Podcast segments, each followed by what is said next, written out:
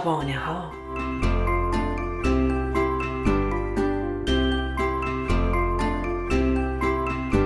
داستان امشب ما گیتار طلایی نوشته اناتن با ترجمه ای از کتاب جواب سوالات بچه هاست.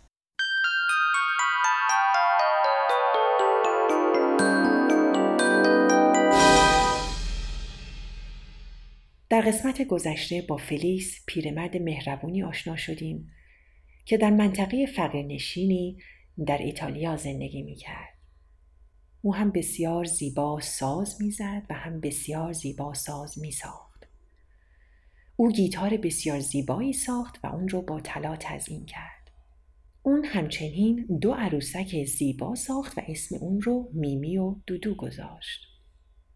بچه های اون شهر خیلی دلشون می‌خواست که بدونن که میمی و دودو چطوری میرخصن و به فلیس قول دادن که در ازای اون برای اون یک قیف برف خوشمزه بیارن.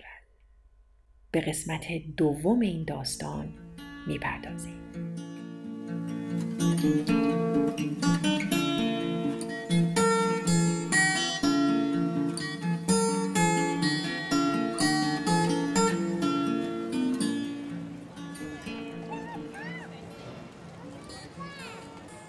کمی بعد از اینکه بچه ها با خوشحالی به راه خودشون رفتن آقای خیلی پولدار و معروفی که در شهری نزدیکی اونجا زندگی می‌کرد با کالسکهی پر زرق و برق زیبای خودش از جلوی مغازه گذشت و چشمش به گیتار افتاد.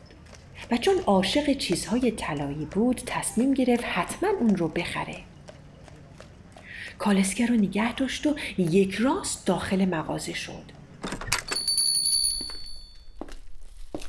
اول برای اینکه اون رو ارزون بخره وانمود کرد که زیاد به اون گیتار توجهی نداره. ولی مجسم کنید وقتی شنید گیتار فروشی نیست چه قیافه خندهداری پیدا کرد. اما چون حاضر شد پول خیلی زیادی برای اون بده فلیس هم اون رو به اون فروخت.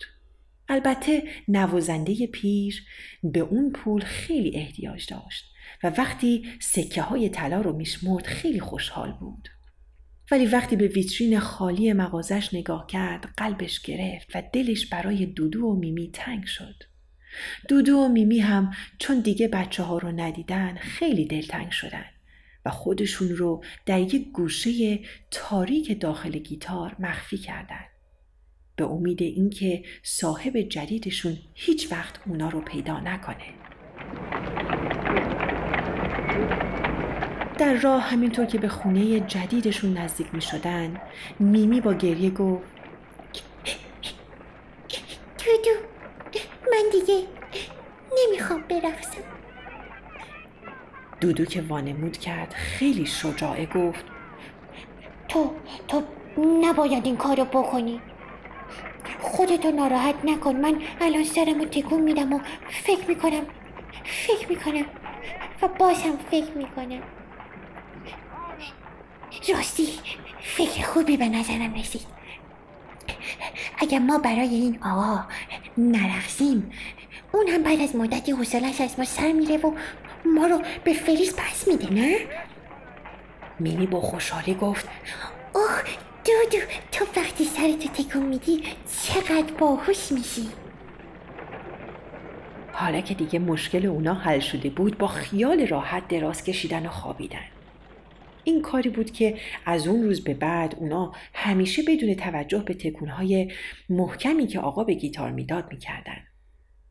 درست همونطور که دودو حد زده بود مرد پولدار از تنبلی اونا خیلی ناراحت شده بود اصلا دیگه گیتار رو هم دوست نداشت چون هیچ آهنگی نمی نواخت. روز به روز مرد ثروتمند عصبانی تر می شد. بالاخره گیتار رو برداشت و به شهر کوچیک و مغازه فلیس برگشت. گیتار رو روی زانوی فلیس انداخت و با عصبانیت در حالی که پاهاش رو به زمین میکوبید و دستهاش رو در هوا تکون می‌داد گفت چرا با این گیتار نمیشه چیزی نواخت این گیتار به هیچ دردی نمی‌خوره دودو و میمی از جای خودشون در داخل گیتار صدای آروم فلیس رو شنیدن که گفت آقا شما این گیتار رو کجا نگه میداری؟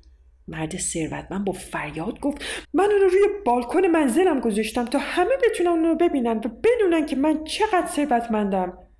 دوباره فلیس به آرومی گفت ولی هوای بیرون برای این گیتار خیلی سرده. این گیتار حساسه و نمی‌تونه در هوای سرد طاقت بیاره. آقا شما باید اونو از این به بعد داخل اتاق و پیش بخاری خودتون نگه دارین و با علاقه با اون آهنگ بزنین. حتما درست میشه. مرد ثروتمند قرقر کنون گیتار رو زیر بغلش گذاشت و بیرون اومد. میمی و دودوی بیچاره فکر کردن دیگه نقشه دودو نقش براب شده و از اینکه باید دوباره به اون خونه برگردن خیلی غمگین بودن.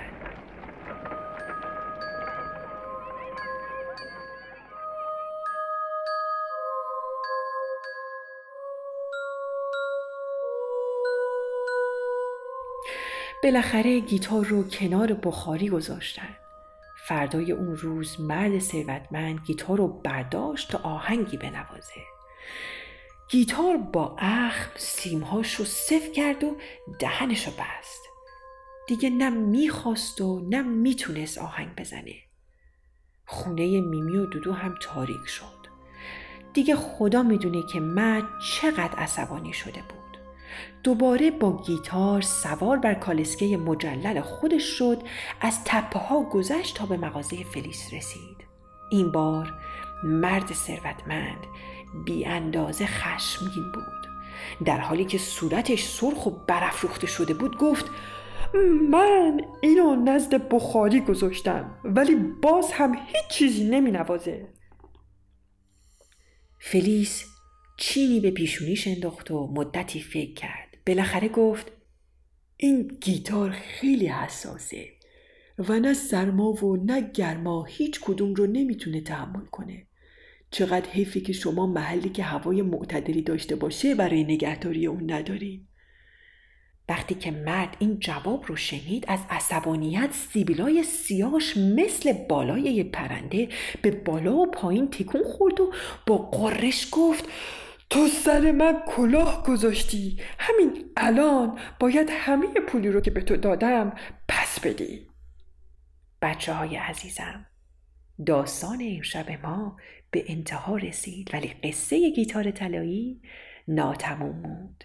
پس با ما باشید تا دفعه بعد به قسمت سوم این داستان بپردازیم. لا لا لا ستاره آی ستاره آی ستاره. لا لا لا لا گل یاسی و شب برو به خواب ناز عشق کوچولو.